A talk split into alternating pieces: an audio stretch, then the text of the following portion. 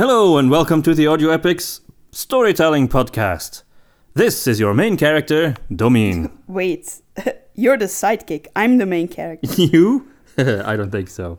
Sorry, um, I'm the main character because I'm the writer. Uh, yeah, you're my ghostwriter. Who has all the best ideas, huh? I'm the man in the house, so you're the sidekick. You do the dishes. That makes you the sidekick. I rarely do the dishes anyway. So, uh, yeah. Anyway, uh, this episode will be about sidekicks. and um, the first question, of course, is who is, I mean, what is a sidekick? Well, the person who does the main character's dishes, of course. Ah, yes. Well, I guess you could say that in a way, because the sidekick is always someone who has a lower status than the main character. Yeah, and the sidekick is all you know he's this this character who's sort of along for the ride with the with the main hero or heroine yeah. Therefore, he spends a lot of time with uh, him or her. yeah and very often the sidekick is also younger not necessarily but yeah, there are exceptions, of course, Yeah. but I think that's that's what works best. some classic examples come to mind so yeah, we found this list of uh, some sidekicks throughout history. Uh, we didn't pick them all, but I think the the most well known. hmm, Uh, we found it on morphsuits.com, so you should check it out if you want the entire list. okay And the first one on the list uh, from 1605 is Sancho Panza, who is the servant to Alonso Quijano or Don Quixote from the famous novel of Cervantes. And um, he is actually, of the two characters, he is the less educated and more down to earth side character. He kind of plays along in Quixote's weird fantasy adventures, like um, the, the iconic scene with the, the windmills. the windmills yeah Yeah, uh, and he's a farmer. He loves to eat. He he rides a donkey. Mm-hmm. And so he's kind of like the Yeah. normal guy of Yeah. the two exactly, apparently Cervantes uses a sidekick more often, especially as a narrator. An- that's interesting the, the, so the sidekick can be a narrator yeah, because um, we want to go down this list and also look at the different functions that a sidekick might have, right? yeah, yeah, exactly. And, And so, the, the different kinds. yeah, Uh, this one is just human, obviously, Yeah. but you'll see there will be other kinds of sidekicks as well. But in this case, actually, even the very first really famous sidekick, Sancho Panza, is already interesting in how how the sidekick is used, what the narrative function is. Yeah, Because what what Cervantes wants to do is he wants to show Don Quixote as this crazy character, and so how how he does that is he lets us look at Don Quixote through the eyes of his servant, yeah. Who is so- actually the sane one? who is the sane one, I guess. Yeah. So um, because ha- having that character there, Sancho Panza isn't the one who does all the action, but he's there as sort of our witness and to kind of represent the audience in a way. because we all know that fame corrupts the mind. Yeah. I think another example of a, of a famous sidekick is Friday in Robinson Crusoe, also a very famous novel. Yeah, Friday, I guess, um, is this native uh, person whom Robinson Crusoe finds on the island where he is uh, Yeah. shipwrecked, and he becomes the servant, right? And this creates uh, another interesting dynamic or contrast because The Yeah. native teaches him things, and then afterwards, Robinson Crusoe teaches yeah, Friday things. they can kind of learn from each other, Yeah. which is interesting. And then, of course, we have a really famous, one of the most famous sidekicks ever, Dr. Watson. Yeah. Um, in the 19th century, in Sir Arthur Conan Doyle's Sherlock Holmes series. I think Watson kind of plays a very similar role to Sancho Panza in that he is very often the narrator, I think. And we sort of look at this crazy character of Sherlock Holmes hmm through the eyes of the more normal Watson.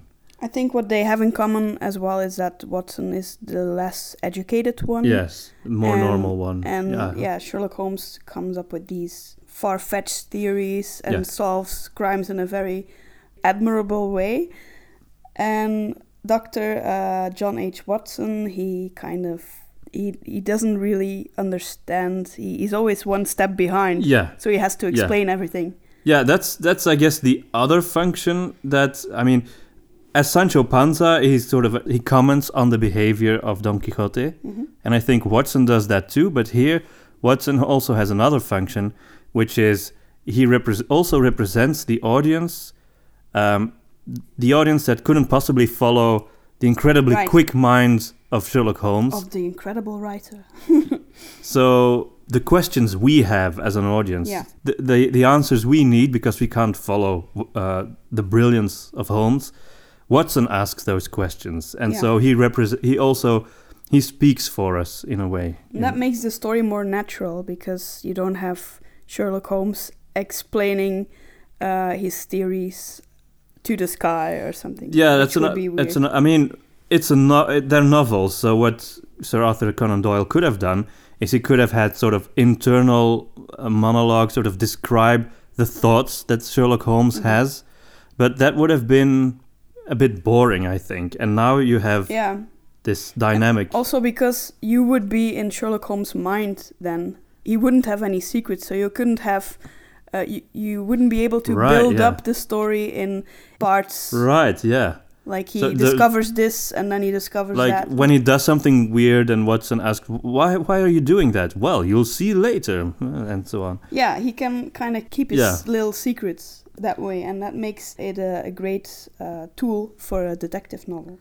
I guess uh, not on this list, uh, but very similar dynamic can be found in, of course, another great detective series, uh, Hercule Poirot and uh, Captain Hastings. It's very similar, Yeah. the dynamic. We needed to mention this because Domien's mother is a very big fan. Yes, my She's mom is the huge fan. biggest Poirot fan in the world, so I had to mention it.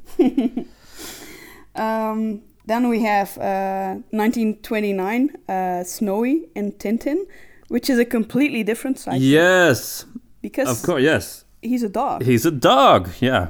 Uh, of course, yeah, we're Belgians, so for us, Tintin is, you know, is part of our, our culture. Um, less known in uh, the United States and uh, English speaking parts of the world, I guess. Although Steven still Spielberg made a movie out of it, but Yeah. it wasn't a very big success. Too bad because I, I thought it was pretty good. well, the character stuck, obviously, because he made the list. So he made the list. He made the list. Well, um, what does what is his function really? Snowy the dog. Well, I think he's uh, he's got his typical perks as a dog. Uh, his sense of smell, Right. yeah. um, his sense of danger. Right, He can yeah. protect his uh, his boss. He finds things Yeah. often. Yeah, Yeah. That, that's true. Yeah. So he's an, a nice. And when Tintin gets into trouble, he goes to look for help, Yeah, like Lassie. uh, something Um, like that. Yeah.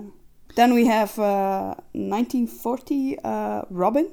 yeah. Um, I, I put uh, Robin on the uh, thumbnail for the YouTube version of this podcast because I think he's probably the first guy you think of when you say the word sidekick. Well, for me at least. Yeah, I think so. uh, it's very sort of the most typical sidekick there is. So I think uh, Robin is kind of uh, he also represents the audience in a way that um, originally uh, the the comic books were mostly read by kids, and uh, there were no kids in in the Batman stories. And I guess kids want to identify with another kid, and that's why they put Robin in there. I think. Robin also looks up to Batman like the readers do. Yeah. And they could dream like maybe one day Batman will arrive at my house and make me his Robin. I don't know. Maybe that's stu- stupid. I don't know. Okay, Yeah. um, let's let's move through this list a bit quicker. Yeah, we have this very important sidekick, 1954, Samwise Gamgee. Who's that? Never heard of him. He's probably our favorite sidekick, right? We don't even. I, I find it hard to call him a sidekick. He's so important and he's so. I mean, he's such a strong character. I think technically he would qualify as a sidekick. So he's the he would, yeah. the- actually the gardener of Frodo Baggins in the Lord of the Rings series, and he becomes his best friend actually Yeah, throughout their journey. I guess he's sort of what what happens in the Lord of the Rings is he starts out as a sidekick, but he becomes more. Yeah, But that's so often the case. So much more. so much more. Yeah, he's my hero. Yeah. Uh, we have another comic book series from Europe, um, Asterix. I'm not sure if it's very well known outside of our uh, area, um, but it's it's about Celtic people, the Gauls, who lived in France during uh, the reign of Julius Caesar, and uh, they have crazy adventures. And the main character is called Asterix, and his friend is Obelix. Is that the fat one? Because I, I never Yeah. really read the series. Obelix is the big fat one, yeah. and Asterix right. is the little yeah, one. The little one with the big nose. So, yeah, like very often, Asterix is the smart one, but the small one, and Obelix is the dumb one and the big one, and Obelix is super strong. Yeah. So, it's a typical sort of dynamic that you often see. Yeah. Okay. Um, then we have 1966, Mr. Spock, uh, the sidekick to Captain James T. Kirk, for the Star Trek fans, of course. Yes.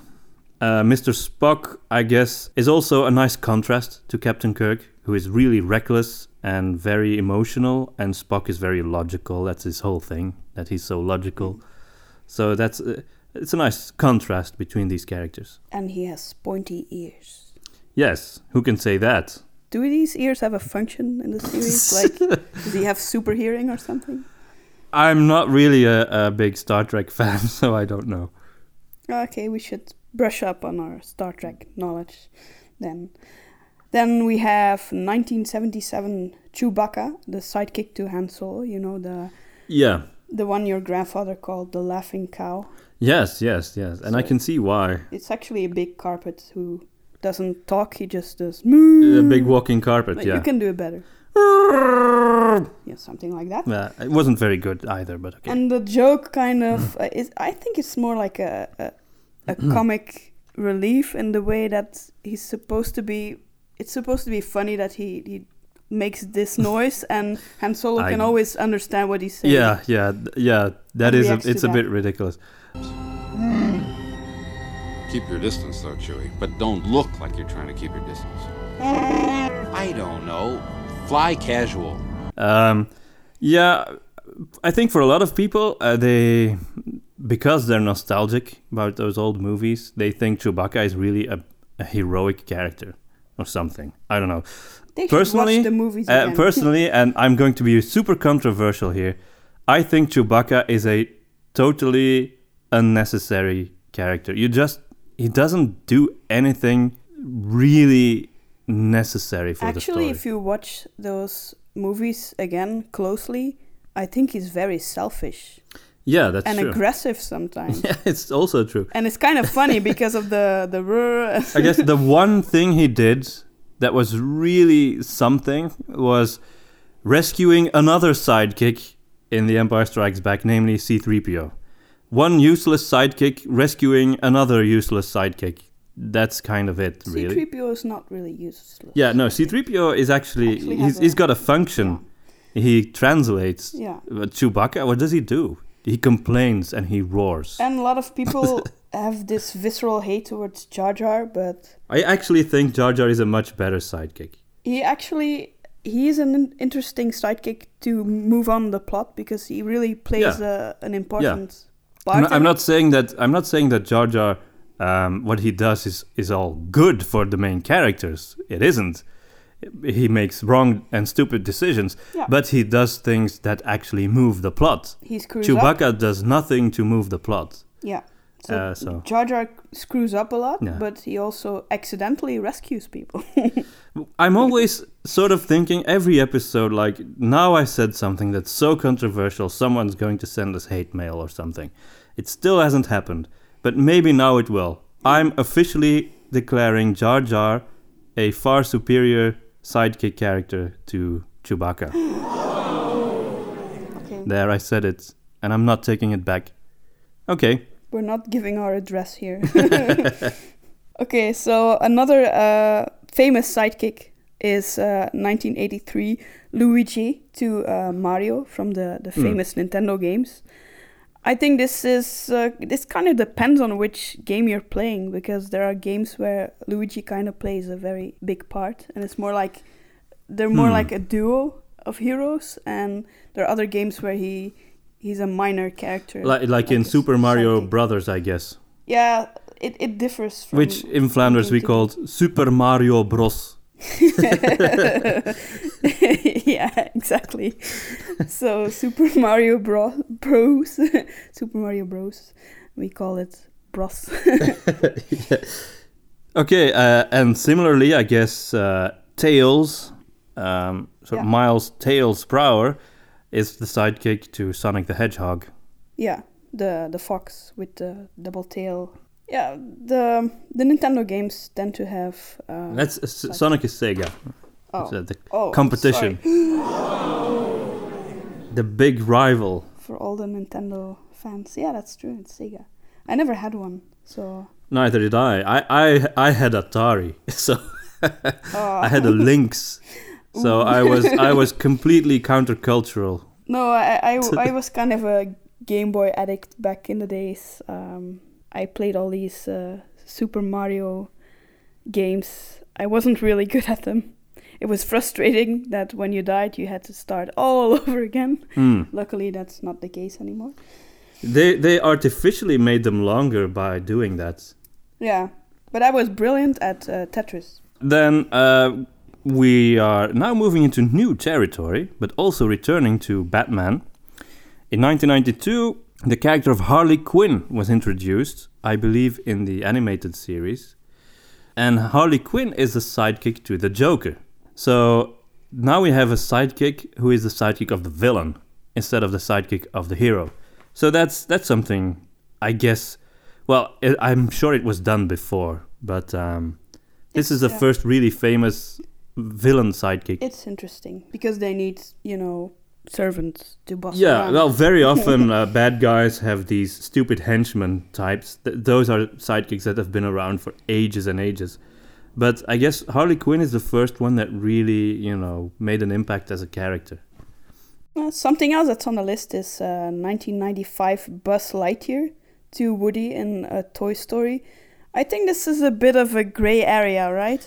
Personally, I don't think Buzz is a sidekick at all. By the way, I still haven't mentioned which tea we're drinking. I'm having oolong tea. I'm pregnant, so I forgot what tea I actually ordered. Taste it. All right.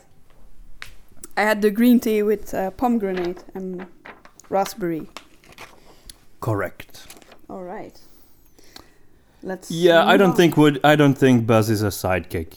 They're they're more like rivals, and they become best friends, and they're they're equals. Yeah, they're both heroes. Yeah, The old, the old-fashioned hero and the modern bleep bleep hero. They're kinda, yeah. the modern bleep bleep hero. and that's kind of the, yeah, the, the the essence of the plots as well in Toy Story. yeah, so- yeah. And then in 1998 we have the immortal Pikachu, who To is the Ash. sidekick to Ash from Pokemon. Gotta catch 'em all. Well, I never really was a big Pokemon fan, but Neither I, was I actually. I know the basic concept. You had these tiny balls, right? And you pressed them, and, and creatures came out of it, and then some were more powerful and had different powers than Yeah. others, and Yeah, and they kind of did battles with them. yeah. Actually, those Pokemon creatures did more than the heroes because they did all the work, right? They were the Yeah, I guess, ones yeah. fighting. So maybe um, Ash was more the sidekick to Pikachu and all the other Pokemons then. Uh, well, I uh, Pikachu was sort of he was always there, sort of on his shoulder and sort of running around. I'm not sure if he really did much Didn't story he, wise. I don't know. I I never really followed it, so Didn't he just say his name, nothing else, like Pika, yeah, that's all he can say. like Groot Yeah. in Guardians of the Galaxy? Okay, and uh, then in 1998 we have Navi, I guess, or Navy. I guess it's Navi. Yeah, I think it's Who is the sidekick to Link in Legend of Zelda? But um, this is completely out of my territory because I've never played these games. She's a fairy, I think. Uh, I I Ah, yes. never played a lot of Zelda games, but Okay, 1998, another famous sidekick, Mushu. I love him. Uh, he's the the dragon sidekick to Mulan, and he's Yeah. uh, he's a really an example of a comic relief, I think. Yeah, um, now Disney has had these sort of uh, creature sidekicks forever, but Mushu was a, a good one because you know he had a lot of funny comments and Yeah, he has different functions as well. He he comments on the funny situation of uh, Mulan dressing up as a guy and not being able to adapt, and um, and he had Eddie Murphy's voice. and he helps her as well. But he's also very clumsy, so he screws up a lot. So it's it's very cool. Eddie Murphy is on this list, by the way, a few entries down. Again, Again, yeah, famous sidekick voice. yeah. And then uh, in 1999, we have Mini-Me, who is the sidekick of Doctor Evil in the Austin Powers series. yeah, he's very cute, but also a bit creepy. I don't think he's cute at all. No, I think I think he's just creepy, to be honest. Yeah. I don't know. There's just, he's just there's something creepy about him. what's creepy is that he's he's this kind of cute small version of Doctor Evil, but he's a tiny little pervert, and that's what makes him creepy. I think. Uh, yeah, I don't I don't really get the point of Mini-Me, to be honest. Um, so let's just move on. I liked him as a character. He's a character. A character's supposed to have a personality. Where's his personality? Well, he he bit people right. Okay. and he he growled. he, Yeah. Okay. he, he kind of behaved like a dog sometimes, which was kind of funny. Yeah. Okay, let's move on to something far more advanced and intellectual. Uh, Patrick, the sidekick of SpongeBob SquarePants. Uh, he was a he was a starfish. he was a starfish, and Patrick is, you know, again the dumb guy compared to the slightly less dumb SpongeBob. But SpongeBob is also dumb, so it's dumb and dumber, really. Um, Um, yeah, actually, the only thing I've ever watched of SpongeBob, which was obviously, according to some friends, really, really good, is an, an attraction in a theme park here in Belgium, which was in French and which had very dumb sounding voice actors as well. So I, Yeah. I, I didn't really get the. Well, I, essence of I, I of the episodes that I saw of SpongeBob SquarePants, I, I did like it. It's very absurd. It's very crazy humor. I- It's it's high energy. It's it can be annoying because it's super high energy, but it's fun. It's it's got got a uh, some good jokes. Okay. I think the story of that particular 3D ride was something with a, a hamburger and a. Yeah, yeah. SpongeBob works in a hamburger restaurant. Okay, that's about all I know about it. Maybe our son will catch it up sometimes. We'll catch Yeah. on. So then in 2000 we have another very unique sidekick that comes along, who's also a famous sidekick, in the movie Castaway with Tom Hanks, where he's also alone on an island, like Robinson Crusoe. But this time, instead of having a native, he has a volleyball. called So, Wilson. Yeah, Wilson. Yeah, because that's the brand. So Wilson obviously is the sidekick to Chuck, but actually he's more like um, He's kind of like a sock puppet. I mean, he, it's not even that. It's it's just an object, so he has someone with a face, so he has someone to talk yeah, to. it's more like a figment of his imagination, right? Um, Yeah, because he draws a face on the volleyball, Right. and then he talks to it, so he has someone to talk to. Psycho. Yeah, I mean, I mean, because he's completely alone and he's on the island for four years on his own, so it's what keeps him from going insane. Yeah, it's probably what I would do. It's having So, someone to talk to. I would pick a coconut. I think it's more hairy. Yeah, yeah, that's true. but um, I thought that actually was um, very effective because it's amazing, really, and that's what made made it so so famous. The fact that you start to actually like Wilson as a character, you start caring about him, even though he really is just a volleyball and he doesn't do anything. I mean, it's just a face, Hmm. a stupid little smiley face drawn on a volleyball. Yeah, that was a remarkable movie. Yeah, it was. It was. And then we have the second uh, entry with Eddie Murphy, Donkey In Who- Shrek. in Shrek. Yeah. Yeah, Donkey's uh, another example of a comic relief. Ogres are like onions. They stink? Yes. No. Oh, they make you cry. No. Oh, you leave them out in the sun, they get all brown, start sprouting little white hairs. No. Layers. Onions have layers. Ogres have layers. Onions have layers. You get it. We both have layers. Oh, you both have layers. Oh. You know, not everybody like onions. Cake! Everybody loves cakes. Cakes have layers. I don't care what everyone likes. Ah, he's very high energy and annoying. Yeah, and he he really likes Shrek. He's very clingy. yeah, he's like the crazy fan you never wanted. Yeah, exactly. Yeah, sort of the the super attached friend. So yeah, but he's very loyal and he has Yeah. a good heart. So and yeah, eventually Shrek starts to care about him too. Um, I guess something similar is in 2003 Dory, who becomes a sidekick to Marlin in Finding Nemo. She has a very interesting basic character trait, but I forgot what it was. Yeah, um, no comment there.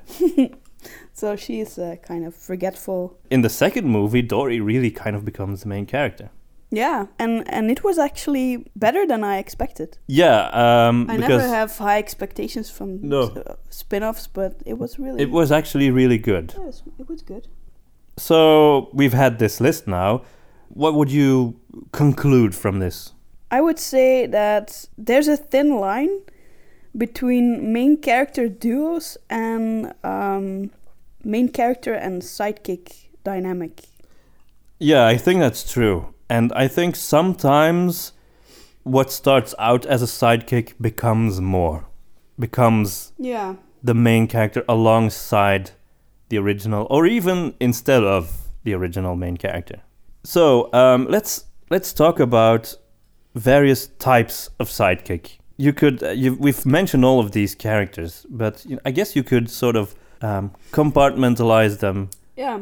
in different types. If, if we look at the list that we just um, been over, we we uh, saw a fairy companion there. You have Navi from um, from Legend of Zelda, but there are other examples as well. Uh, you have Tinkerbell. Yes, and um, mentioning Brandon Sanderson again, whom we've mentioned on almost every podcast so far, um, in um, The Way of Kings and uh, the other Stormlight Archive books.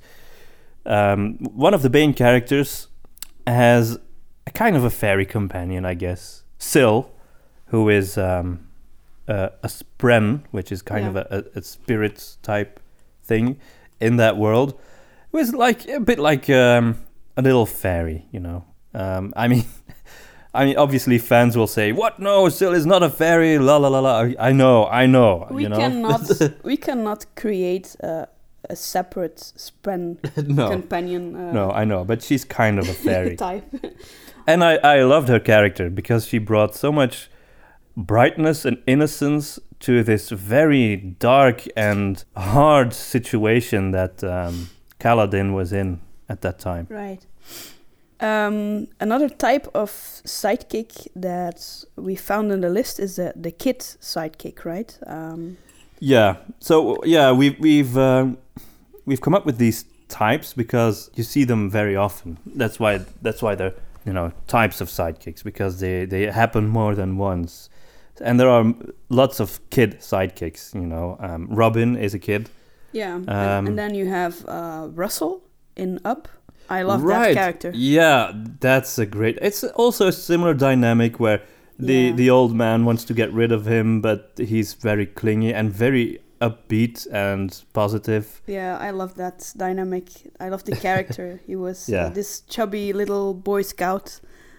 Um, yeah, he was really. it's something that Pixar likes to do. I have the impression that kind of uh, dynamic. Yeah, yeah. Actually, a a, s- a kid uh, sidekick or, or any other sidekick, they they can make a cool main character because um, I think in Ranger's Apprentice, you have the apprentice, which is usually the sidekick, but then actually uh, Will, the apprentice, is the main character of the story. Mm. So they can also make a, a very cool point of view Right. the the life of a sidekick actually who becomes a hero usually that's that's kind of the story Right. And- right. Yeah.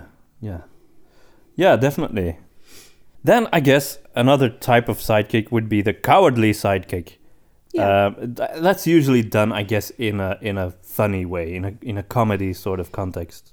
Yeah, and maybe also to make uh, more out of the hero, to make him more Yeah. heroic, as as opposed to his sidekick, who is a really big coward who always runs away in battles. And And then a very typical sidekick for Disney, Disney movies, is the animal companion. yeah, you have Flounder in Little Mermaid. You have Right. Pascal in um, in Rapunzel, Entangled. You have um, what do you have?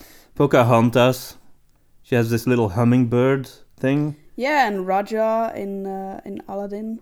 Right. And the monkey, uh, tiger, the yeah, and Abu. Abu. Yeah, it's it's I like think everyone has an animal companion. it's there. like they're all playing the ranger class in uh, all the main characters in Disney. They all have all have a, an animal companion. yeah. When a new Disney movie comes out, I'm always wondering which animal companion haven't Yeah. they used yet.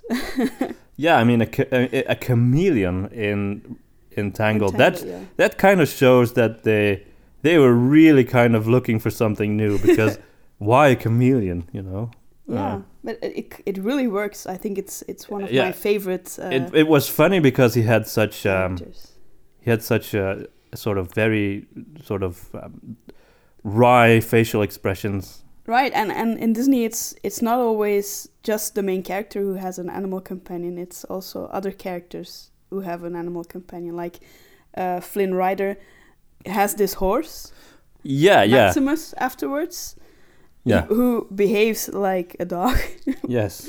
But he's he behaves like a dog, but he's also got this this pride and this sort of ethical code, and and that makes uh, makes Maximus a, a, a really great, funny sidekick. yeah, I love Tangled. I'm absolutely crazy about that movie. I think, yeah, I think it's my favorite Disney movie also. And it was always my favorite fairy tale, and Disney kind of changed the original story, but kind of fixed the things that Yeah. I didn't like about it. Like yeah, I, as a child, I was always I loved the story, but I was always wondering why did she offer up her child in in exchange for lettuce or something that's yeah. a lot like lettuce because I don't really like. the original Grimm fairy tale. and yeah. the the magical flower solves it all. It's it's it's It's it was a very well written, done, very yeah. well written script. great script, yeah. And But I, I- but whether it's well, hmm, now I have to think because I really love uh, Sleeping Beauty, the original one. Also, I think that's visually and in terms of style, it's oh yeah, that's an incredible visually movie awesome from the yeah. fifties, I think. And in the nineties, of course, you have all these great Disney movies like The Lion King, and so yeah, it's it's it's tough. Uh, And Sleeping Beauty also has an animal companion, uh, uh, an owl. Believe. yeah, she But- she's got a bunch of animals that follow her Yeah. around. the, the owl is very iconic, but I don't think he has a the, that animal companions as Disney moves on get Yeah. a, a bigger part to play in Yeah. the story as well. Yeah. In the older movies, it's usually a bunch of animals who sort of help the main characters. Yeah, like the the mice in, Yeah. in Cinderella. Yeah. And then later on, it's, you know, it moves more in the direction of of several main characters all having their own animal companions. Like Aladdin has Abu and Jasmine has Rajah. And And they never eat each other or something. no, no. But they do get into fights. Or give each other fleas. Yeah. Oh, and you have Iago as well. Yeah, yeah, who is sort of the villain's sidekick. Yeah.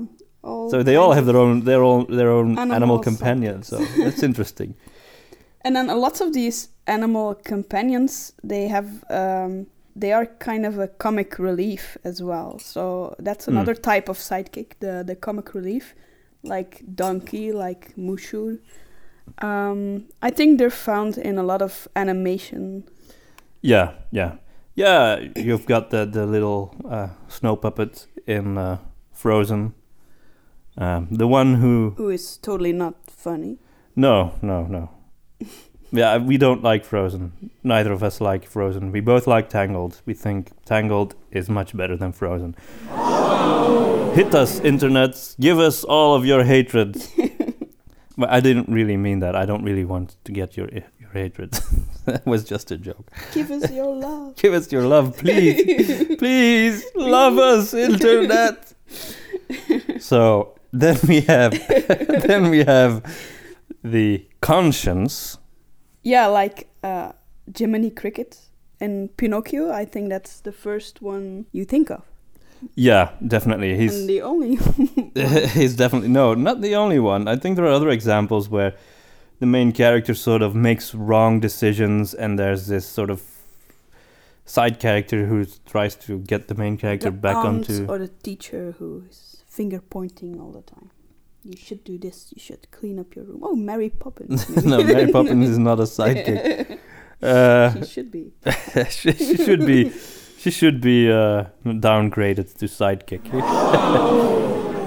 No, I, I know there are other examples, but I can't come up with one. So help us, please. Um, uh, send us your comments and tell us Yeah, there are numerous examples of sidekicks. of a con- another conscience type sidekick.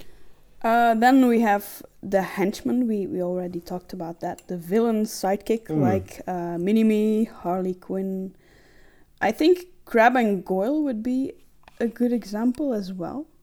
Yeah, so Crabbe and Goyle are these two sort of burly guys, two dumb. They look like typical British football hooligans, and they're sort of the the the sidekicks of um, Draco Malfoy, who is Harry Potter's big rival. Yeah, and then maybe we should talk about this again later because uh, I, I still want to mention something about it. Okay. But we have a, a last uh, item on our list, which is the assistant. Yes, right, yeah. The assistant is a type of sidekick who Assists. Yeah, who assists, like um, Igor, who is, you know, Dr. Frankenstein's assistant, Pepper Potts, who is um, Iron Man's assistant, uh, certainly in, in the first movie, because she becomes more, she becomes the uh, The romantic the, interest. rom- the romantic interest, yeah. But um, yeah, it, it's something that you see a lot that uh, a sidekick who is, who's there to sort of help the main character in there. I guess Alfred in Batman is something similar, Mhm. but But he's not really he's a not. sidekick Yeah, because he's not along. he's for not the along ride. for the ride. So Right. yeah, but I guess the same is true for Pepper in Iron Man. But Igor cer- certainly, um, you know, he's out in the field helping, helping Frankenstein. Yeah. Okay, so but since we've talked about uh, henchmen, and I came up with the example of Crabbe and Goyle, I think it would be interesting to mention that multiple sidekicks is also a possibility. It doesn't always work, and it's not as as common, I think. As It is fairly common for villains. Yeah, exactly. Yeah, for villains it is. But then in Harry Potter, you have you you don't only have Crabbe and Goyle as sidekicks to uh, Malfoy, but actually uh, Harry Potter himself has two sidekicks and friends, Ron and Hermione. It's this whole parallel structure. it's like Malfoy on the one hand and Potter on the other, and then Crabbe and Goyle they mirror Ron and Hermione. It's it's brilliant. It is kind of brilliant. It's Really also interesting because you see how differently uh, you know Malfoy treats his sidekicks versus how Ron and Hermione you know are much more obviously much more respected by Harry. Yeah, that's that's another um, interesting function of sidekicks. You get to know the main character by the Mm. way they deal with their Yeah. sidekicks, the relationship they have, the way they treat them. Uh, do they respect them or not? Are they arrogant towards them or not? It says a lot about the main character. So, That's true. That is very true. which brings us to functions of the sidekick. Yeah, and I think this is the most interesting part, really. Um, what? Why do you have a sidekick? Why do you put the sidekick in the story? Not just oh, um, I want to have a sidekick. Uh, okay, let's give him a sidekick.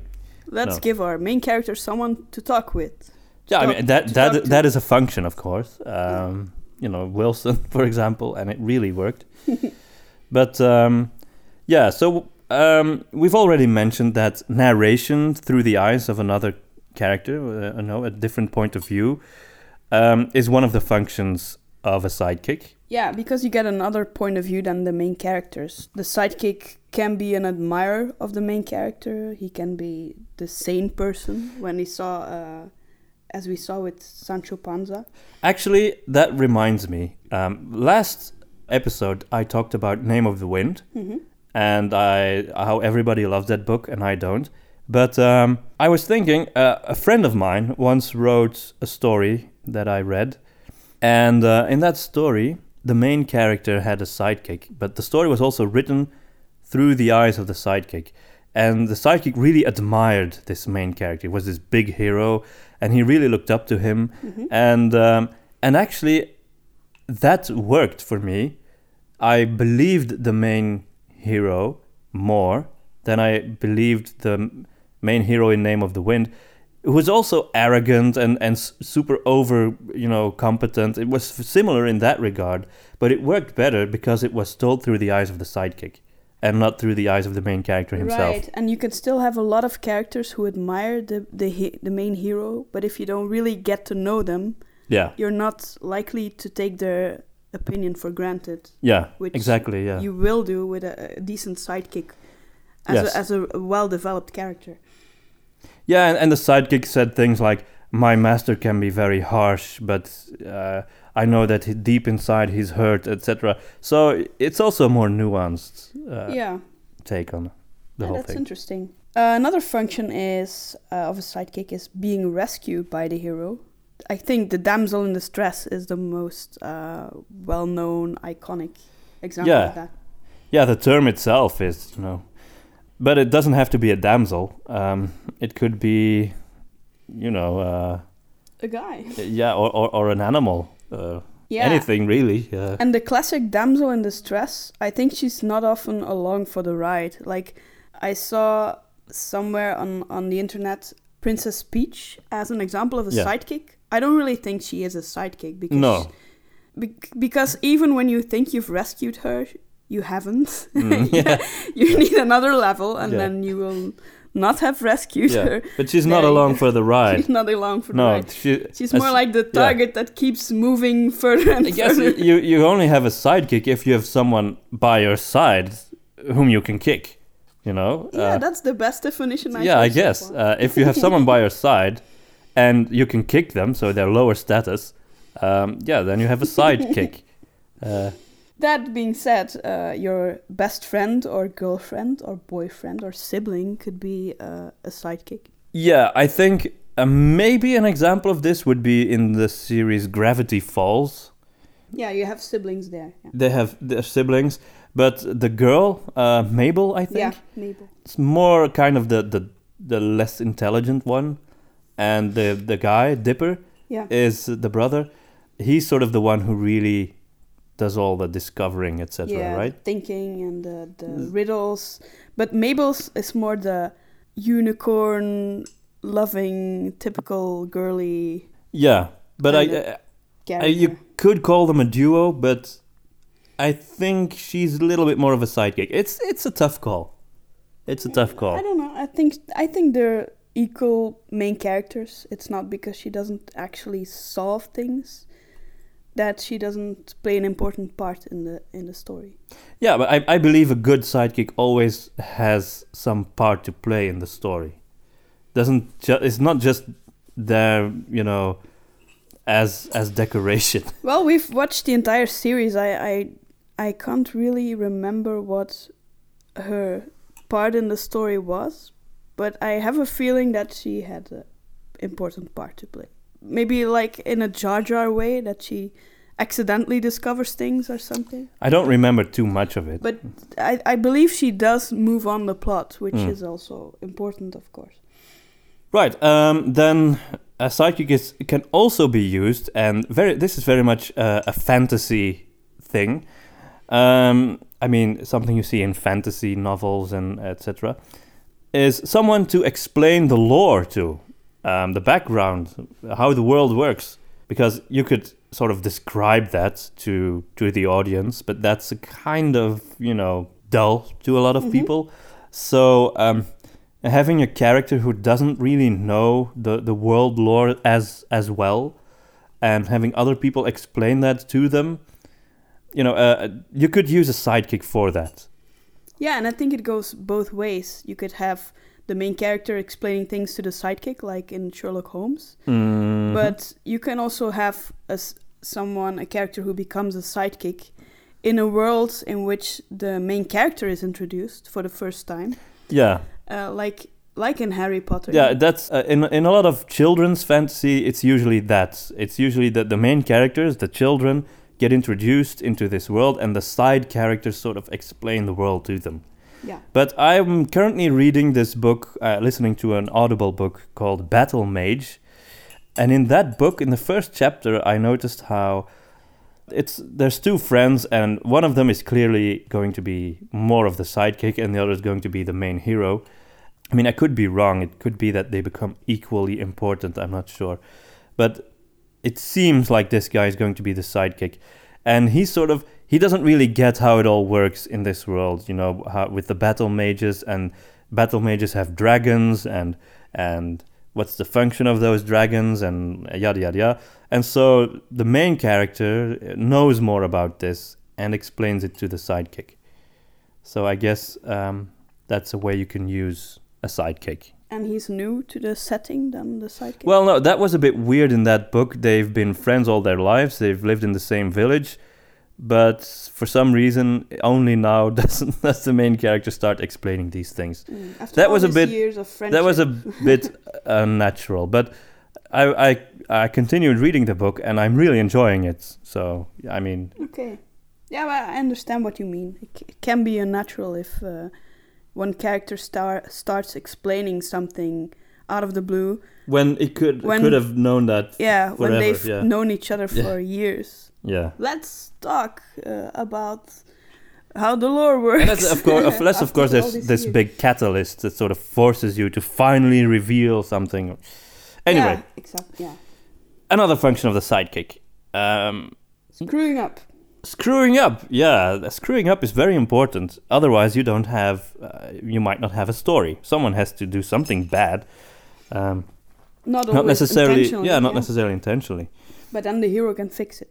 Yeah, yeah. So if if the the sidekick sort of presses the wrong button uh, and sort of um, opens uh, the gates of some other dimension and creatures enter the world, Or hell. uh, yeah, for example, maybe the hero has to become the one to uh, solve the mess. For example, Yeah. I guess. Oh, I, a good example of this is Pippin in the Lord of the Rings. He screws up. He um, he throws a a stone down the well in Moria, or in the movie, he touches a skeleton and the skeleton falls down the well, and that awakens the the goblins, and so that gives the main characters a chance to show their mettle. You know. And he also looks into the Palantir. Yeah, he he he screws up again later on. Yeah. But that's kind of uh, that turns out good, right? Yeah, it always turns out for the better, but he's he's sort of he's very childlike and he's curious. He's yeah, and Same for Jar Jar. He's really clumsy. He screws a lot of things up. right. But then he accidentally saves people as well. Jar Jar is a perfect example things. of this. Yeah. He screws up, so um, and and that's his that's sort of his role. You know, that's what what he's supposed to be doing. He's screwing up. Um, I think a lot of people didn't really get that about Jar Jar. But he still makes it to governor or something. Yeah, but then he screws up again. Uh, he becomes he becomes a senator, and then he he helps to get uh, Palpatine elected because he's so naive and yeah. Oopsie. In response to this direct threat to the Republic, Misa proposed that the Senate give immediately emergency powers to the Supreme Chancellor.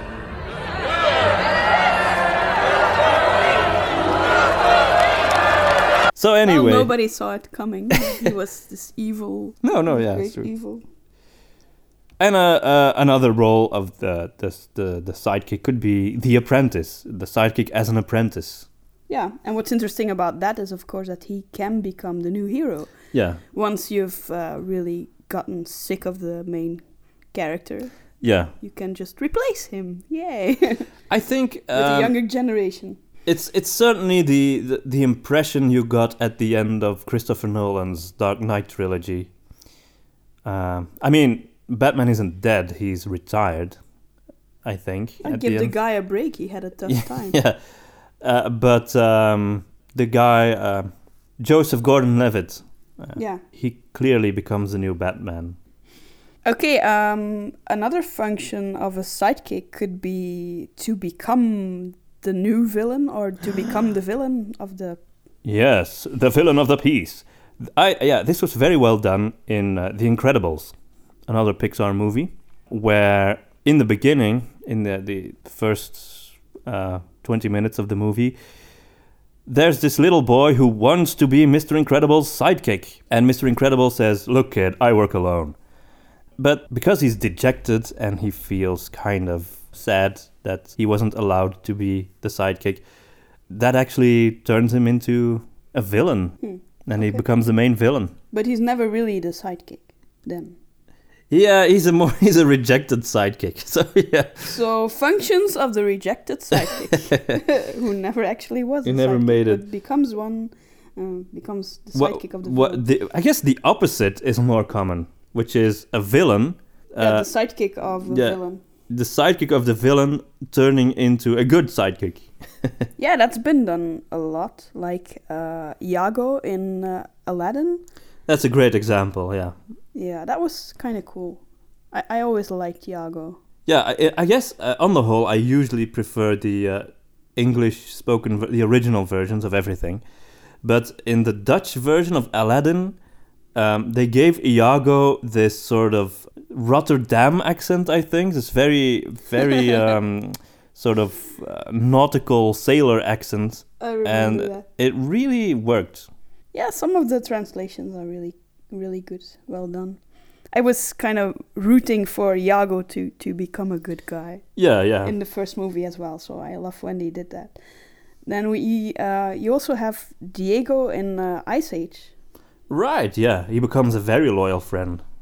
Yeah, and the same happens to Mini-Me, because um, you know villains never tend I- to respect their sidekicks and treat them. why well, are we so- why are we using Austin Powers as an example of storytelling? you know, Because it's great storytelling. it's not the best storytelling. no, it's actually kind of randy. no, but I, I thought it was uh, it was kind of funny that he became the so the, the sidekick of the villain, Doctor Evil, became the sidekick of the so-called hero Mm. Austin Yeah. Powers, who's actually not a hero. He's not That's really a hero, He's more no. like an anti-hero. But um, since he became the, the sidekick of, of Austin Powers, he he started wearing this wig and the same clothes. Right. Yeah. And he actually became a mini copy of Austin Powers. Right. Oh yeah. I I remember that now. But he was still a little pervert. Okay. So another um, role of the sidekick could be to save the hero, help the hero. You know, to really become an important character who you know is not just a sidekick but someone who really helps and who really is uh, sort of who rises up especially when the hero sort of when the hero sort of loses his cool Yeah. and and then the sidekick has to rise up and get them through or is just utterly worn down by Yeah. carrying an evil ring for example of power. Uh, yeah yeah and and he just can't go on and then i mean if you if you watch that scene in return of the king with frodo uh, who can't go on and sam carrying him Come on, Mr. Frodo. I can't carry it for you. But I can carry you. Come on!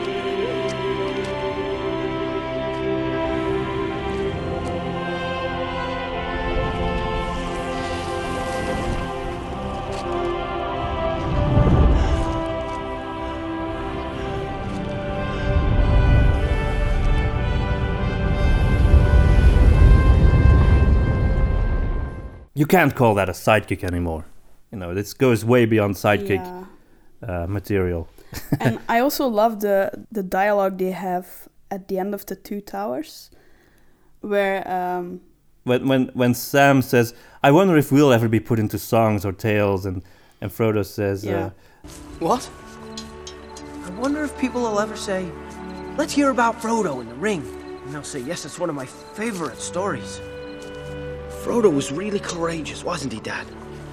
Yes, my boy. The most famousest of hobbits. And that's saying a lot.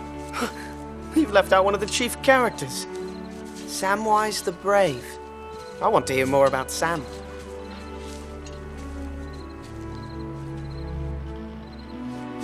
Frodo wouldn't have got far without Sam. Now, Mr. Frodo, you shouldn't make fun. I was being serious. So was I.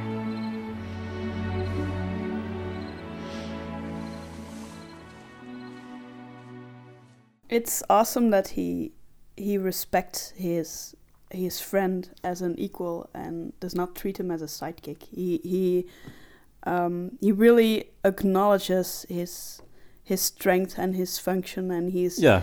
he often tells him how grateful he is that he's along for the ride. Another beautiful example of this, I think, would be Merlin. Um, when at the end of the very last episode, Arthur finally, for the first time in his whole life, says thank you. And you know, after all of these years, when Merlin did so so much for him, but uh, but Merlin is the main character, of course. But yeah, In we'll talk series- about yeah, we'll series, talk yeah. about that. That was a great payoff. Okay, um, another function of the sidekick could be to to be sort of the the cynical or sarcastic or just humorous commenter commentator on the whole thing. Yeah. An example of a, cynical commentator would be Zazu, I think, to uh, Mufasa or Simba in uh, The Lion King.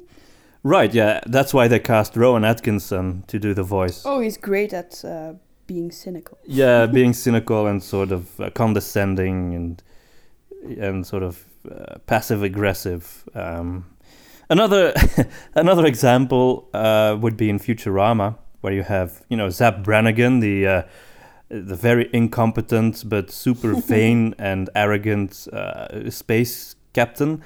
He has a sidekick called Kif, a little green alien dude, and um, Kif is sort of he's always sighing and rolling his eyes at at what Zap is doing, but he he obeys, he listens, but he hates it. He hates his job, and and it's it's a funny it's a funny um, dynamic between them. Yeah, so commenting is a, ver- a very important function. I think some sidekicks can also comment on events to help the self-esteem of of the the hero. in a Mm. way. I don't really know an example of that. but- Ma- doesn't Mushu do that in in Mulan? yeah, yeah, sort of kind of does. sort of when she when she she's kind of giving up and he Yeah, he sort of gives her a pep talk. yeah, something That's like something that. that sidekicks do a lot. or admire the the. Oh, uh, I I suddenly have to think about um, Mr. Smithers, kind of a sidekick of Mr. Burns. He has this really unnatural, crazy admiration for this ugly old it, it man. goes beyond that. Who is very just it very, goes beyond mere ab- admiration. Yeah. I think that's kind of the joke, right? Yeah. Of this character that he he admires this Yeah. completely useless, evil, rich, ugly old man. Yeah, and, and, and it's not because he's rich or anything. He really sees something in him. I don't know what exactly. I but think the funny contrast the funny contrast here is that he keeps admiring him so much while he has absolutely no positive qualities and he treats him like dirt. Anyway, uh, we've been talking about the conscious as well. In a, a sidekick, that that could be a function uh, as well. So we had Jiminy Cricket, but I think there's also um, the cartoon angel versus demon that's often used. Hmm. Uh, I think I remember uh, Tom and Jerry using it, where the right, yeah. where the cartoon characters are put in front of these moral choices, Mm-hmm. usually very silly, basic ones, and then you have this uh, angel on the right shoulder and a demon on the on the left shoulder. Yeah. It's this typical representation of good versus evil, trying to talk um, to you so that you pick their side. Yeah, uh, but I think I'm I'm struggling to come up with a good example. But I in fairy tales or adaptations of fairy tales, etc., you you do see it when the main character has has to make a choice, and there's this little sidekick, like a little creature, telling them don't do this or or watch out or. Um, I'm, I know it exists, but I'm struggling to come up with a concrete example. Yeah, I think Jiminy Cricket is still the best example because he's also along for the ride. He's there uh, every step of the way. Yeah. And even though he he is ignored a lot of times, that's that's the essence of the Mm. story that he gets ignored a lot of times. But he's still there to uh, to forgive him and to keep giving him uh, good advice. And then there is also the the skill, you know. I mean, the the sidekick to provide a useful skill, a practical skill in the story. Yeah. An example of that uh, would be both C3PO and R2D2 in uh, Star Wars, because you know C3PO is is the translator, and uh, R2D2 is sort of the IT guy. Yeah, the hacker. oh, and I think uh, Folkrin would be a good example of that. He's an animal companion, but he, he also has useful skills.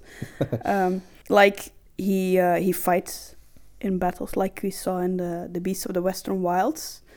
He can look for objects. He can scout, uh, like the typical things. Uh, He can warn people. Can do, yeah. He does all of that in uh, the Beast of the Western Wilds. It's what we mentioned with Snowy as well that he has these these typical skills that go along with his animal class if we are talking in role play. Yeah, but uh, it's there's a reason why they put that into role playing games. Also, you know. Yeah. Yeah, and in some cases the sidekick can be more qualified than the hero, like with Kif. Like you mentioned before, Kif is obviously more capable than Zap Brannigan, but he's the Yeah, hero. Kif is just normal, even though he's Yeah. an alien. He's normal, and Zap Brannigan is crazy. So yeah, and then yeah, you have Penny, the, the niece of Inspector Gadget. yeah, that's a very. I, I really like that uh, that dynamic. Every episode, Inspector Gadget, he's got all of these super gadgets, but he never solves anything. He always just gets into trouble, and it's it's his niece, the little girl, who's the one who who solves the mystery just using her head. I think it's a nice. I'm not sure if the uh, the creators Hanna Barbera, I guess, ever uh, ever really um, intended it that way, but it's it's a nice little uh, critique, if you will, of over reliance on technology versus just you know the old noggin. Yeah. Then um, I think it's maybe it's not really a function of a sidekick, but you do have temporary sidekicks, so you could provide a kind of new dynamic every time. Maybe that's the function. Uh, provide a new dynamic between main character and some other sidekick Hmm. by um, by making them temporary by by uh, changing them from time to time. Yeah, in the Beast of the Western Wilds, you know, just plugging our own stories here a bit. um, you have Rudolf, uh, who is the, the sort of the, the sidekick for uh, Ludlov in the beginning of the story. But as the story progresses, it's really uh, Captain Elsenbach who becomes the guy who um, who journeys along with Ludlov Yeah. into the dark woods. Exactly, and and it, it makes sense as as well because they're going to look for his grandson, so he has a Yeah, his more personal stakes. yeah Yeah. yeah, exactly. Then I think in games they also use it a lot. You have these different followers. For example, in Fallout, where you can pick your follower uh, depending on the quest you're doing or something.